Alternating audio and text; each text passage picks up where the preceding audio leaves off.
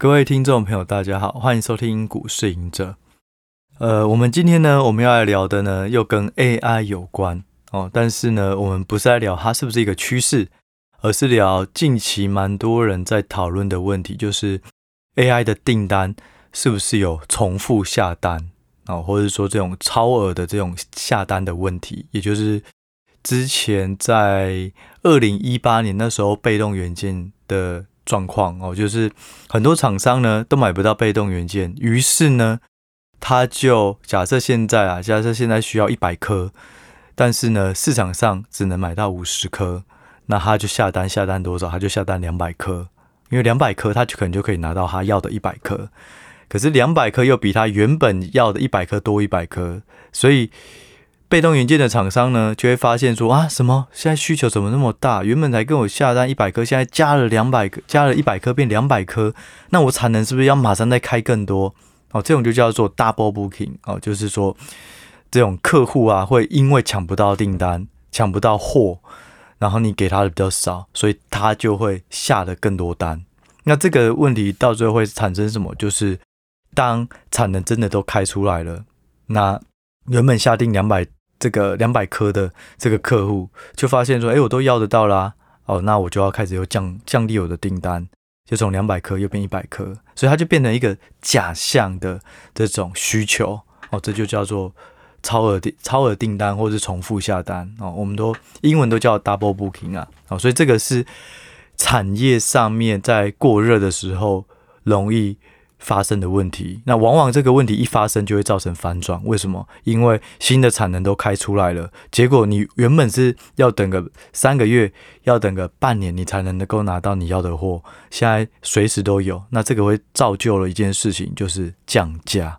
哦，本来缺货会涨价，然后大家又重复下单，让价格又推升更贵。厂商呢开始扩厂了，哦，我要去满足这个订单，我赶快每家都在扩厂。结果呢，扩产完，大家客户都发现，哎，我随时要都有了。我本来要等半年，现在等一个月，等两个礼拜又有了。好，那我就把我的订单又又减半回来。那减半回来的产能都开了，工厂都都都已经扩厂了。那这个就会让只好杀价竞争啊，这个就是重复下单。好，那所以现在呢，大家就说，哎呀，这个 AI 订单呢？就是有可能会有重复下单的问题，因为呢，NVIDIA 呢，他自己有说，他说他原本的量呢，AI 的 GPU 是五十万颗，现在呢要提升，因为客户真的订单太多了，大家都有下单 AI 的这种 GPU，所以它的产能呢，呃，应该说它的这个需求呢，就从五十万提升到一百五十万到两百万颗，也就是说它在但他的投单也会增加，为了要满足这些客户，所以大家就觉得哇，从五十万直接跳升三到四倍，变成一百五到两百万，那这个会不会根本就是超额下单哦？哦，重复下单？那这件事情呢，市场上有很多不同看法，有些人是拍胸脯说这个绝对不会是超额下单的状况哦，因为呢，这块的市场还非常的大，AI 的应用还非常的广。AI 的成长还有很长远的路，那能够提供的厂商又很少哦。我觉得这个也很有道理哦，因为真的进入门槛就是确保 double booking 重复下单不要发生的最最重要的元素。为什么这么说呢？假设一个东西很容易做，就像被动元件哦，日本也可以做啊，台厂也可以，美国也可以，而且台厂的国巨啊、华新科啊，他们只要扩厂都不是不手软的，然后如果真的有需求逮到一波啊，他们都是很乐意去扩，那就造就一个问题，就是造成一个问题啊，哈，造就好像是好事哈，造成一个问题。二零一八年的时候呢，每一家厂商哦，国巨、华新科和升堂啊，他们的扩厂都是一年二十五趴的新增产能哦，那日本也开始来扩，一年二十五趴很可怕，这个量是非常非常的大。你要想，假设这家公司什么都没有做，就只有扩厂，这家公司它就可以成长二十五趴，更不用说它如果又涨价哦。所以二十五趴的扩产产能其实是相对积极不健康。我很喜欢，我以前很喜欢一家公司哦，叫做亚德客，他在做这种气动元件的，那主要用在自动的生产线哦，自动化的生产线，因为生产线需要很多气动元件推啊，然后去组装一些东西哦，所以我很喜欢这家公司。那其中一个更重要的原因，是因为这家公司它的扩厂永远都是计划性的生产，不管需求好有多好，它都是扩厂十到十五趴。假设现在的需求你可以扩三成，我也都能满足，它还是只有扩十到十五趴。然后呢，在淡季的时候，假设现在需求不好了，那它就多一样，我就多生产哦。原本只有生产一百，那因为扩产，它就生产十到十五趴嘛，可能是一百一到一百五十，一百一百一十五。那多的这个十到十五个，它就当库存。反正呢，等到市场热的时候，它这些库存又可以拿来卖，所以它是计划性扩厂、计划性生产。这个的好处是什么？就是它不会造成这种营运上的波动。大家重复下单，我赶快扩厂，就大大家就把单订单减少，结果我的营运就出现了一个空窗期，完了，固定成本、人人人员开销这些都要支付，所以我很喜欢。这种计划性生产的公司，我不喜欢看到需求就马上扩产。其实航运也是，那时候报价上涨哦，然后航运这些厂商啊，好不容易逮到了这种十年一个大行情，然后需求因为塞港，所以大家都没有办法准时出货交货，都没有办法下货了哦。那大家就开始疯狂的去买新的船哦，这个东西我我我不喜欢一个产业是。如此的积极去增加供供给，因为你只会让这个供不应求更快的变成供过于求哦，所以进入门槛很重要。你不是花钱，你不是嗯，只要购买新设备，你就可以扩充这个产能。那 NVIDIA 是什么？GPU AI 的，基本上全球最厉害的就是它，这个门槛又非常的高，能够提供的最主要的又也只就只有 NVIDIA AMD 为主，所以。进入门槛，某个程度来讲，就保护了这个产业不会那么容易的重复下单。那另外呢，你要说被动元件，要说航运的趋势，那我认为啦，这个长线趋趋势远不及 AI，因为 AI 它有太多新的需求即将被开发出来哦，所以我认为啦，不不是说它绝对没有重复下单，没有 double booking。但是如果有，它也是能够经过时间去去化哦，因为它基本上真的要增加这个产能没有那么容易哦，所以像台积电最近也是遇到一些瓶颈哦，因为在先进制程的封装这边哦，它没有那么多的产能，那所以不管不只是 NVIDIA 或台积电这种很难生产的，你要马上扩厂，它就会有一些难度，它就是保护了整个产业的供需。好，所以我认为，就以这个两个出发点哦，进入门槛跟 AI 的常见需求来讲，我觉得有可能有长，有可能有重复下单，但是这个窘境、这个状况不会像被动元件，不会像航运这么的严重哦，因为它本身的供给要增加还是不容易的啊。但是呢，但是还是要话说回来，如果扩产二十五趴，扩产能二十五趴，我们就认为多了，那 NVIDIA 是。五十万颗增加到一百到一百五到两百万颗，这个不是二十五趴，这个是几倍了。所以我认为，即使没有重复下单，大家一定要留意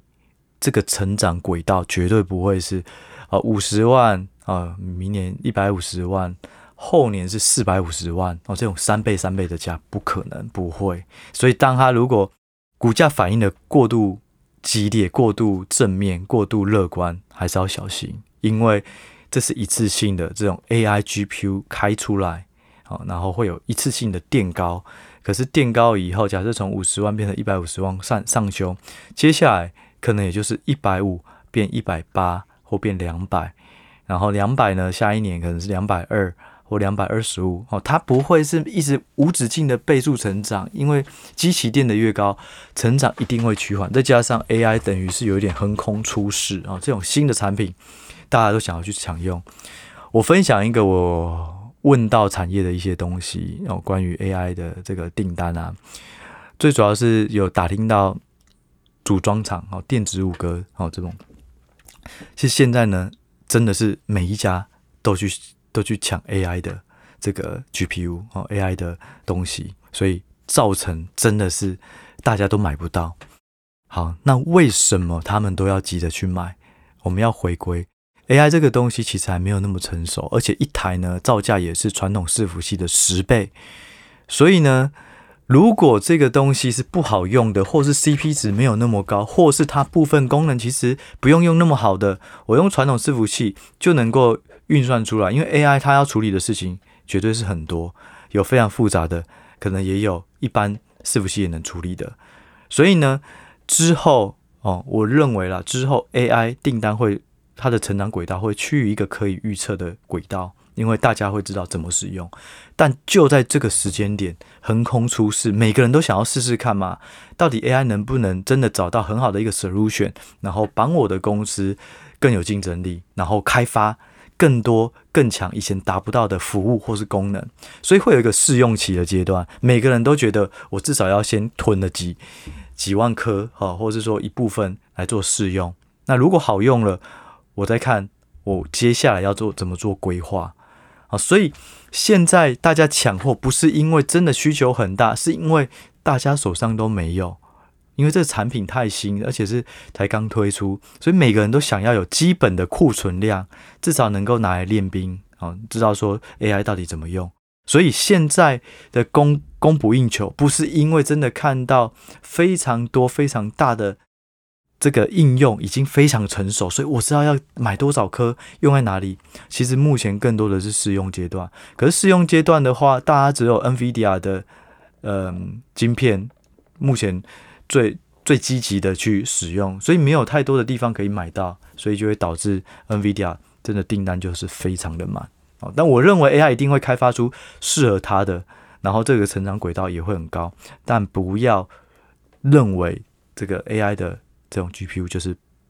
这几年都能够倍数的成长，好，本身倍数成长就不是一个健康的数字啊，所以我认为要平常心去看，对 NVIDIA 一定也是赢家，但是呢，它的成长也会比较高，但是不会是一直是倍数成长哦，所以以这目前这两个点来讲呢，我认为 AI 应该是有一点点的。超额下单的问题，哦，重复下单的问题，但是这个问题并不严重，因为目前大家手上都没有，而且这个长线趋势有，然后整个 AI 的这个这个能够供应的也有限，好，好，那我们再说回来，好，我们刚刚讲到的另外一个议题很重要的，哦，就是说，啊，大家都在讲啊，AI 呢订单排挤到。排挤掉了传统伺服器的订单，所以导致呢，之前嘉泽哦、信华哦，或是说跟传统伺服器过去的这种比较大的厂商，股价都下跌很多。哦，然后我记得在几个礼拜前，我那时候提到哦，如果你要找今年下半年或明年布局的，可以留意消费子、消费性电子的低周低基期的股价的低基期，还有嘉泽哦，其实嘉泽就是这样。嘉泽其实它就是在我书里，甚至也是影视股，那时候也跌了，跌到七百出头。就我最近没有注意，再看发现，哎，怎么又已经快九百了？哦，为什么？嗯，其实呢，也是刚跟刚讲的一样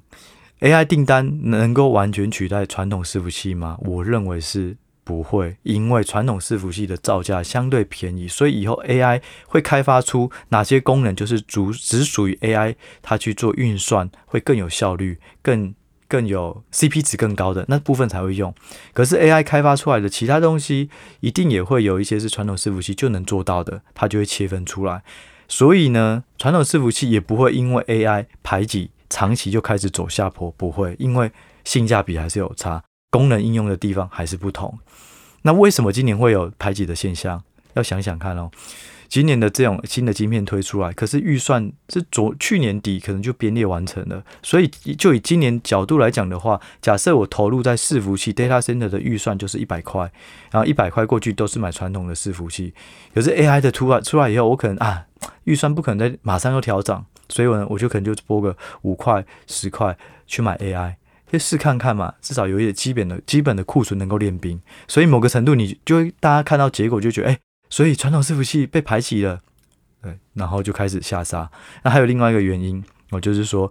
那时候 NVIDIA 推出来就发现说，哎，奇怪，嘉泽过去提供给这个 GPU 的 socket，居然直接被 NVIDIA 写在里面了哦，封呃，应该说焊在里面了。然后大家就想，难道之后的 AI GPU 都用不到嘉泽的东西了吗？哦，所以那时候就开始有下跌。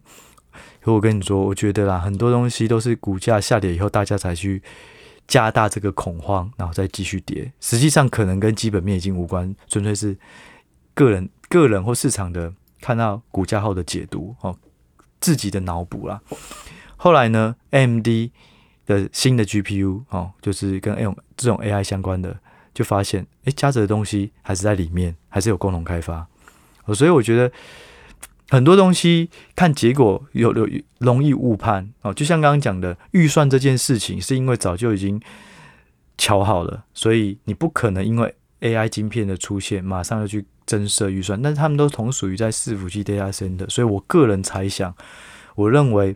今年会排挤，是因为就是那那一包的钱。可是明年呢？当 AI 知道怎么使用了，需求多少，它就会有自己的预算。传统伺服器呢，有哪些是可以用到 CP 值更高的哦？那它也会有自己的预算。所以我认为排挤效应并不是长期就被压抑的大，定价不同，定位不同，他们还是会有各自的需求哦。所以我认为，对于传统伺服器也不要过于悲观哦。就是说，他们都会有自己的需求，而且 AI 其实有一个很好的，就是因为 AI 的出现，更多的应用、更多的服务、更多的计算、更多的储存，也因此而产生哦这个需求出来。那对于传统伺服器来讲，它有更多的事情去做，所以我觉得这个也是某个程度来讲也是相辅相成哦。所以这是我对于 AI 有没有超额订单以及。有没有排挤掉传统伺服器的一些想法？那另外呢，我也再补充一下哦，就是其实台积电的这个董事长刘德英哦，最近有讲，他说其实 AI 目前晶片短缺的问题，就是因为 CoWAS 的这个先进封装产能不足。那他目前也会积极的去增加这部分的产能哦，然后也预期一年半后应该可以满足客户的需求。哦，所以他认为研判目前的短缺是暂时性的。哦，好，那什么是 CoWAS？哦，为什么 AI 或是说这种晶片短缺是在这出问题？哦，CoWoS 简单来讲，哦，我把它讲的非常简单，不然这种术语太难了啊，大家就直接看到都直接跳过。CoWoS 是什么？它其实就是先进封装，意思是把很多的晶片堆叠封装在基板上。哦，以前是平面的嘛，现在是把晶片堆叠，那它就可以分为是二点五 D 或三 D 哦，立体的。那它的好处是什么？晶片的空间就减少，而且可以减少功耗和和成本。那因为呢，AI 议题的兴起以后，哦，这个电晶体也接近了达到那种极限，所以大家就发现说啊，那我是不是应该要往先进封装这边去做一些调整或是开发？去破破除目前的遇到的瓶颈，哦，所以除了 NVIDIA 采用 CoWoS 以外，AMD 的下一代也有使用，所以就导致哎 CoWoS 这边先进封装的产能就略显不足。不过现在刘德音也有出来说了嘛，这部分也会加强。所以呢，NVD 啊或 AI 晶片的短缺是目前看到的。随着 CoWoS 先进封装开始扩充产能以后，我认为供不应求的这种压力也会慢慢得到一个平衡。哦，所以话说回来，也就是说，不要觉得这个缺货会一直缺下去哦，它有可能目前就是大家拿不到货，又要需要练兵，所以基本的需求先 book，但是不代表真的 AI 就是爆发性的这么热，一推出马上短缺。我认为这个也是跟产能供应供给有关哦，所以明年可能会得得到缓解。但是呢，话说回来，我们就客观客观的这种来讲。AI 的长线我还是非常看好，纯粹都是价位问题哦，涨太多到底值不值得？现在就已经涨了三年后的该涨的股价，那就要小心哦。但是如果是在跌下来或是低基期，其实还是可以考虑不错的不错的机会哦，去做长线、中长线的布局哦。最怕就是变成这种虚拟实境一样哦。那时候 Facebook 哇改名变成 Meta，在做虚拟实境，然后。Apple 啊，什么各家厂商都要推这个，所以大家就觉得哇，VR AI 要起来了哦，就去买。结果我没想到又下来了啊！就 AI 不要是太激动的去反应可能两年后、三年后才会达到的成长性，其实就可以找长线的布局啊。只是一样的，假设过热的时候都要小心。像伟创近期这波涨冲上去以后，其实修正也是很可怕。可是它基本没有变那么快吗？不会啊，最主要就是资金哦退却退潮跟这种涨潮的时候哦，有时候会有一些假象。大家觉得哇，好像很好，其实都只是资金的进出。我们还是要回归到基本面、长线的趋势、长线的供给、进入门槛到底好不好？好，所以呢，这就另外说回来，除了 AI 以外啊，哦，最后补充一下，哦，近期也有人在说，哇，这个这个被动元件哦，有涨价的机会。其实呢，就我打听下来，我目前是没有听到。我们能说被动元件的库存已经降到比过去降到更健康的水准，但是库存降到健康的水准到涨价是另外一回事。但是呢，被动元件某个程度啦，它就是比较投机一点哦，因为市场讯息很多，很多人都知道哇，被动元件只要一动都是动辄五十趴的涨幅，一倍的涨幅，两倍的涨幅，所以市场也会有有心人士去放这些消息。哦，但就我刚刚讲的，进入门槛低，如果你真的需要的话，马上就可以供应。另外就是说，被动元件有一大部分是使用在消费性电子，现在消费性电子还在低潮，还在谷底，怎么会有涨价呢？我认为是不会啦。我认为能够先把产能全部都填得很满，然后再说涨价吧。我觉得先这样，所以大家一定要小心哦。很多时候。股市没有一个大行情，很多人有心人士主力，他就会在特定的投机的产业里面去制造一些话题。哦，我我我觉得被动元件如果抓到一个大的波段，一定都是这种爆爆爆发性的这种暴利哦。可是就是说，嗯，永远报酬都是可以想象得到，可是风险都看不到，所以我们反而要更注重风险。哦，然后还有另外一个就是说。大家在讲哇，AI 的订单很满哦，所以呢，AI 也会用到更多的高阶 ABF 哦，所以欣兴就有机会，甚至呢，最近也有一些大行哦，券商大行上调欣兴哦的这个目标价，然后也非常看好它。但是呢，我觉得还是要小心哦，就是说，欣兴有多少的营收是来自于 ABF 呢？那 ABF 里面又有多少呢？是应用在 AI？就目前我看到的数字，AI 里面占 ABF 二零二三到二零二五年哦，券商预估今年占三趴哦，占 ABF 哦，可是欣兴还有其他产品哦，占 ABF 三趴，然后明年占五趴，再六趴，再七趴。那这样的营收贡献，要把它的本益比拉高，要把它的获利不断的上调，我认为这个也是要留意啦哦，要留意。到底含金量有多少？哦，这个还是要留意。那最后一个哦，就是爱普哦，今天就是把整个市场上 最近比较热或在讨论的议题、机会、风险都一起分享给大家哦。爱普呢，就要小小心，就是最近有一个大行哈，它出了首次的这种。评级的报告，这种首次的评级的报告，通常都是一些非常长篇的报告，通常啊，哪会写得很仔细，通常也都是买进。那过去呢，爱普这家公司就是比较投机，我不能说它是坏公司，它这家公司它有它的竞争力，有它的利基点哦，不是利基店啊。然后虽然爱爱普跟利基店都是黄崇仁的哦，它有它的利基哦，立足点哦，但是这这档个股很容易。就是受到听到哇，谁谁谁主力又要进去，哇哇谁谁谁这种大户又要把它拉到多少钱？这个就我这个产业我都会有听到啦耳闻。那爱普其中也是一档，因为它也是波动非常大，股本非常小，要拉也很好拉的。那最近就是在炒它有一些这种呃 AI 的受惠哦，可是实际上呢，这个营收比重对他来讲真的也是不高。哦，那甚至这个券商报告呢，预估它今年会赚这种十一块，嗯，今年会赚不到八块，明年会赚十一块，后年赚十六块，哇，十一到十六块，接近四成的成长啊，EPS，但是也要注意，我之前有提过，越遥远的 EPS 预估，其实可靠性越低。我们连现在半年后都不一定抓得那么精准了，更何况再讲两年哦。现在七点六块，今年后年呢？两年后到十六块，哇，这个是成长一倍多诶。如果你只拉两年来看，这种数字写下去，报告才会有人看。所以我都觉得要小心。其实我之前。我也有在留意这种 IP、IC 设计、爱普啊这种低基期，可是只要看到这种极度乐观哦，或是一个非常大的耸动的报告，我都会从比较乐观在等机会变成要谨慎啊。我也是提供这些想法给大家哦，就是说投资永远都有机会，但是报酬往往都看得到，风险都沉在水面下都看不到哦，一定都要先看风险，再看投资机会，这样会更好。